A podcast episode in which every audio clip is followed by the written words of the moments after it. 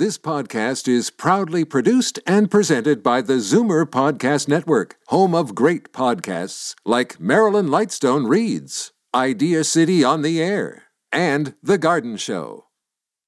You're listening to an exclusive podcast of Fight Back on Zoomer Radio, heard weekdays from noon to one. You're listening to an exclusive podcast of Fight Back on Zoomer Radio, heard weekdays from noon to one. Now, Fight Back with Libby Zneimer on Zoomer Radio with guest host Jane Brown. I'm really excited about today's show. We have three great topics ready to go with three interesting guests to discuss them and take your calls. Depending on where your interest lies, you can take part in strategic calling today. The numbers are four one six, three six zero, zero seven four zero or one eight six six, seven four zero, four seven four zero. At twelve forty, retired Colonel and former Veterans Ombudsman Pat Stogran will join me to talk about his personal experience while working in the Government of Canada. A rude awakening, he calls it. Before that, at twelve twenty, David Gutman of Bladder Cancer Canada will join us to talk about Bladder Cancer Awareness Month, which begins on Sunday, May first. Bladder cancer is the fifth most common cancer in Canada, and yet it's twentieth on the list for research funding. It's also the disease that took my mother Uh, four years ago, four years ago on May first, actually. So the efforts being made at Bladder Cancer Canada mean a great deal to me personally. Again, the numbers to call, write them down, of bladder cancer or Veterans Ombudsman Pat Stogran, if you'd like to talk to him as well. four one six, three six zero, zero seven four zero, one eight six six, seven four zero, four seven four zero. And coming up right now, it's a case that's making international headlines. An Alberta couple has been found guilty of failing to provide the necessaries of life for their nineteen-month-old son who died of meningitis in twenty twelve. You've just heard the story in Bob Comsick's news. David and Collet Stephan testified that they thought their son had croup or the flu, so they treated him for two and a half weeks with natural remedies. The child eventually stopped breathing and died after being rushed to hospital. The Crown prosecutor, Lisa Vike, said outside court, the couple definitely loved their son, but sometimes love isn't enough. Well, there have been cases in the past, and we hope that there won't be any in the future. But what we hope that the public and the community takes away from this particular trial and the verdict in this trial is that all parents are held to a minimum standard of care that all children should expect at all times. But on the other side of the argument, the brother-in-law of the Stephans says the parents went above and beyond for their child. Most parents, when their ch- child has a flu or a cold, they'll either give them symptom reductions like, you know, NyQuil or whatever, but these parents gave them vitamins and minerals and healthy supplements that help them. I think that's far and beyond what any parent could be expected, because keep in mind, it was simply symptoms of a cold and flu. It's a tough story all the way around. Emergency room doctor Brett Belchetz joins us to talk about the story. Doctor, thanks for joining us. My pleasure. Did this couple fail to provide the necessaries of life, in your opinion?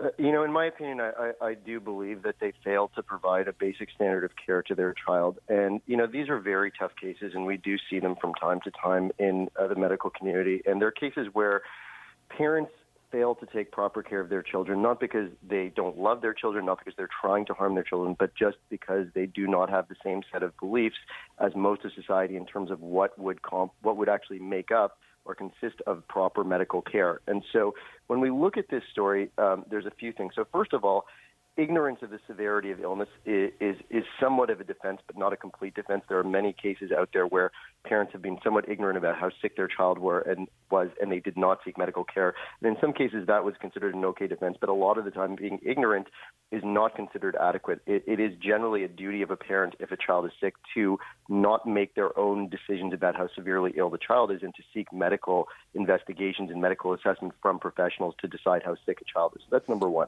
Uh, number two, Um, when we look at this case, Um, one of the assertions, and you heard that in the interview, was that they did not know how sick the child was, that they thought it was a flu or a croup. However, uh, during this case, it came to light that a friend of the family's who was a nurse specifically told the family that she was worried that this child was suffering from meningitis, and the family still did not seek medical care at a hospital or from a Uh, from a scientific physician. Instead, what they did is continued with natural remedies, and then the next day took the child to a naturopathic doctor. Now, the other thing as well is they also asserted that the symptoms were very classic just for a cold or flu, but what came to light is that when they took the child to this naturopathic physician, the child was so stiff that the child couldn't even sit up in a, in the seat in the car. The child had to be laid down flat in the back of the automobile, and there is no There's nobody out there that I think would believe that from a simple cold or flu that, that a child should be that stiff and unable to sit upright. So there's a number of things here that say the family was quite aware that this was not a typical cold or flu. The family had specifically been warned that this was possibly meningitis, and the family chose not to seek medical assistance to investigate and properly treat this child. And the remedies that they were using were things like hot peppers, garlic, onions, which, you know, whatever you believe, there is no scientific proof anywhere out there to ever say that that those would be a treatment for any child that we had been warned might have meningitis. And I do believe that the parents in this case failed their child. We want you, our Zoomer Radio listeners, to weigh in on this topic as well. If you have a comment or if you'd like to ask a question of the doctor, uh, because it is a tragic story. four one six, three six zero, zero seven four zero, one eight six six, seven four zero, four seven four zero. Would the naturopath who saw the child, little nineteen-month-old Ezekiel, would that individual not have been somewhat responsible for neglecting to encourage or at least calling nine one one to get this child to, to have medical attention? Yeah, you know, I, I would have to say that as a consideration here as well. You know, uh, naturopathic doctors are specifically advised by their colleagues not to attempt to treat specific kinds of conditions and specific types of presentations of patients, and they are told by their college when a patient comes in with illnesses that look like things that are outside of their domain to make sure that urgently uh, traditional medical practitioners are called in to give attention to the patient. And so given that the naturopathic physician would have seen this child that was so stiff that they were unable to sit up and looking quite ill, this would seem to have been a natural circumstance where they would have, for instance, called nine one one or somehow recommended to the parents that, you know, treatment in a hospital was more appropriate. So I think there is a great deal of responsibility borne by the naturopathic physician who saw this child in this state and and thought that it was okay to continue treating with natural remedies, which even if you look at quotes from the College of Naturopathic Medicine, they talk about a lot of their, their treatments as being things that they believe are intended to keep people healthy or preventive treatments, not so much treatments for acute illnesses like this. So even the College of Naturopathic Medicine would not state that they believe that they can treat an acute case of meningitis. And what about naturopathic treatments? I mean, what you just said makes a lot of sense that you're using you're using them as preventatives. But are when are they a good idea? Well, you know, I, that that's a long debate for another day. You know, the truth of the matter is that there's a broad variety of naturopathic treatments. Some of them have been validated by clinical studies that have shown that they're effective. Many of them have not. You know, some of them are, are, are the same things that form the basis for some of the pharmaceutical treatments that we use in clinical medicine, uh, used in Western medicine. Um, but, you know, to, to lump all naturopathic treatments together, together into one bucket is a tough thing to do. I would say that, uh, you know, I, I really say it's buyer beware because I think a lot of the treatments in naturopathic medicine have not been validated by any type of science. And in fact, many of the treatments, when they have been subjected to the same types of rigorous study that Western medications have been uh, su- submitted to, um, what we find is that they just don't work at all. And so I think that, you know, as a as a practitioner of Western medicine, I would say that, you know, you really do need to do your research when you're looking at those treatments to see which ones have been validated by study and which ones have not. And, and when you are taking treatments from a naturopath that have not been validated by Western medicine, you must understand that you are taking things that there really is no proof that it's going to help you. This particular case has a lot of repercussions for parents. It leaves parents asking questions, wondering at which point, at what point do I take my child to see a doctor? How long do I wait with flu-like symptoms before I go to the E R or before I insist that my family doc see me? four one six, three six zero, zero seven four zero, one eight six six, seven four zero, four seven four zero. For parents or grandparents in our audience today, does this case make you question your own judgment when looking after a sick child? And that brings about this question, doctor. For parents, when a child gets sick, how long is an acceptable time to wait before taking him or her for medical treatment?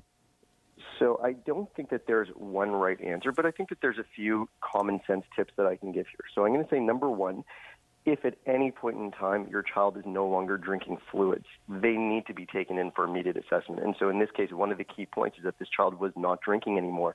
They they were actively working to get fluid into the child using eyedroppers, and the child was refusing to drink. So anytime that's the case where you cannot adequately hydrate your child, that is time when you need to be seeking medical assistance. That's not something that you can manage at home.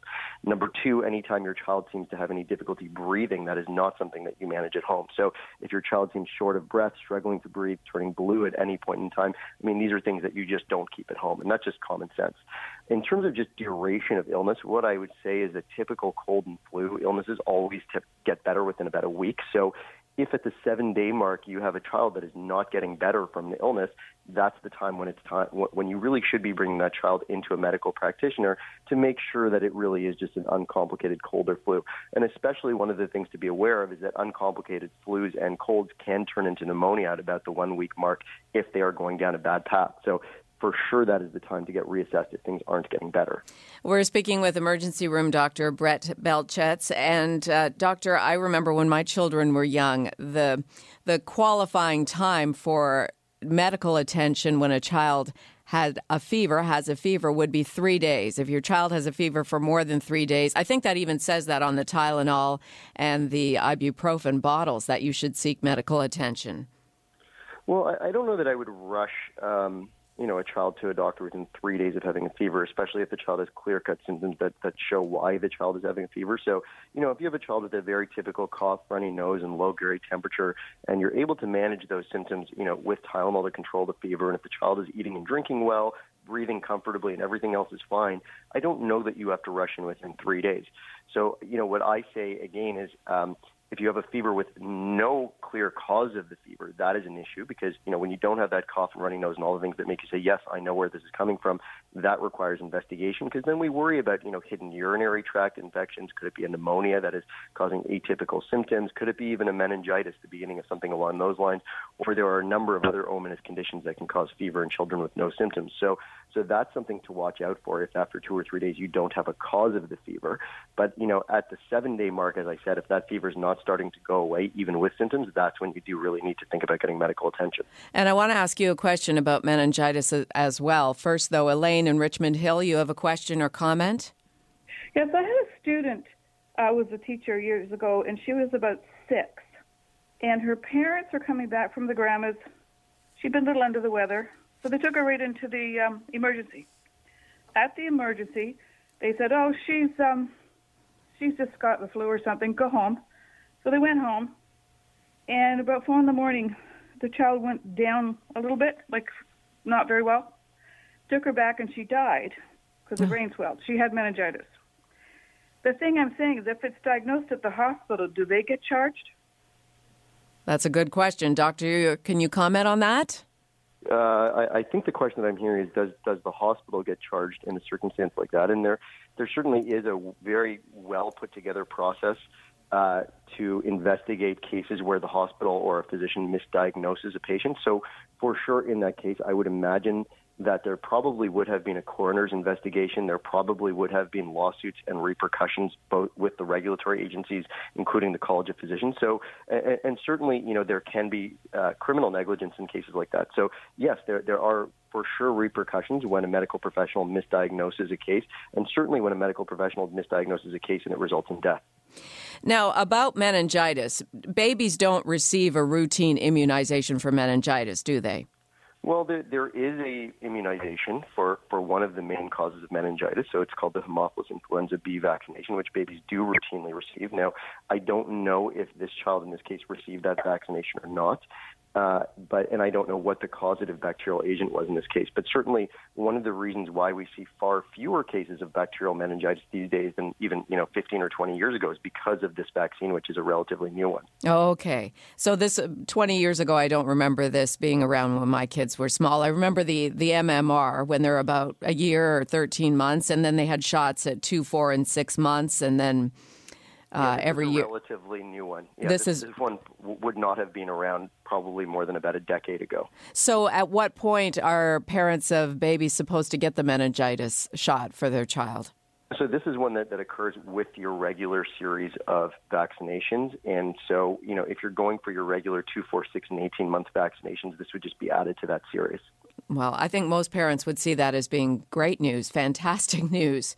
And yeah, yet, and yet, sure. What is it about that mentality that I want to treat my child or live in a very natural environment, and, and that medical science is a bad thing? And not, and I, and I certainly don't want to come off as being judgmental of this couple. I mean, although it's hard not to be because they have been found guilty in a court of law, but the the mentality is, um, it's it seems to be very uneducated and very backward.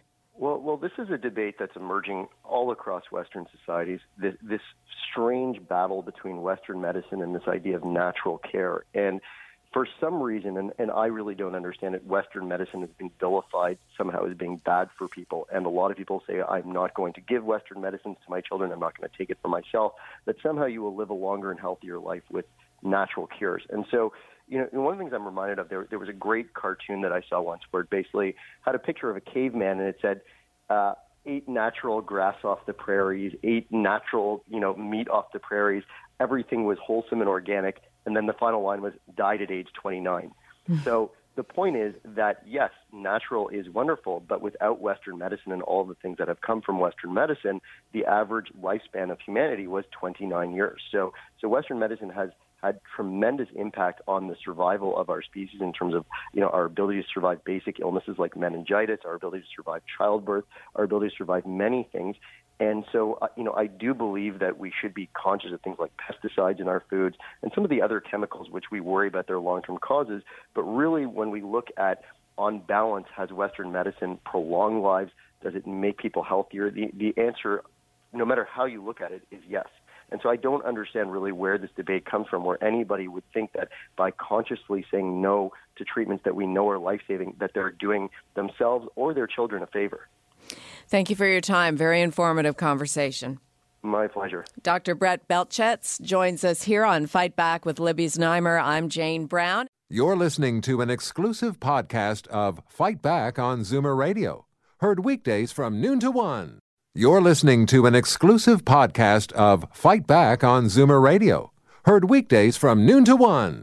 You're listening to an exclusive podcast of Fight Back on Zoomer Radio. Heard weekdays from noon to one. You're listening to an exclusive podcast of Fight Back on Zoomer Radio. Heard weekdays from noon to one. This podcast is proudly produced and presented by the Zoomer Podcast Network, home of great podcasts like Marilyn Lightstone Reads, Idea City on the Air, and The Garden Show.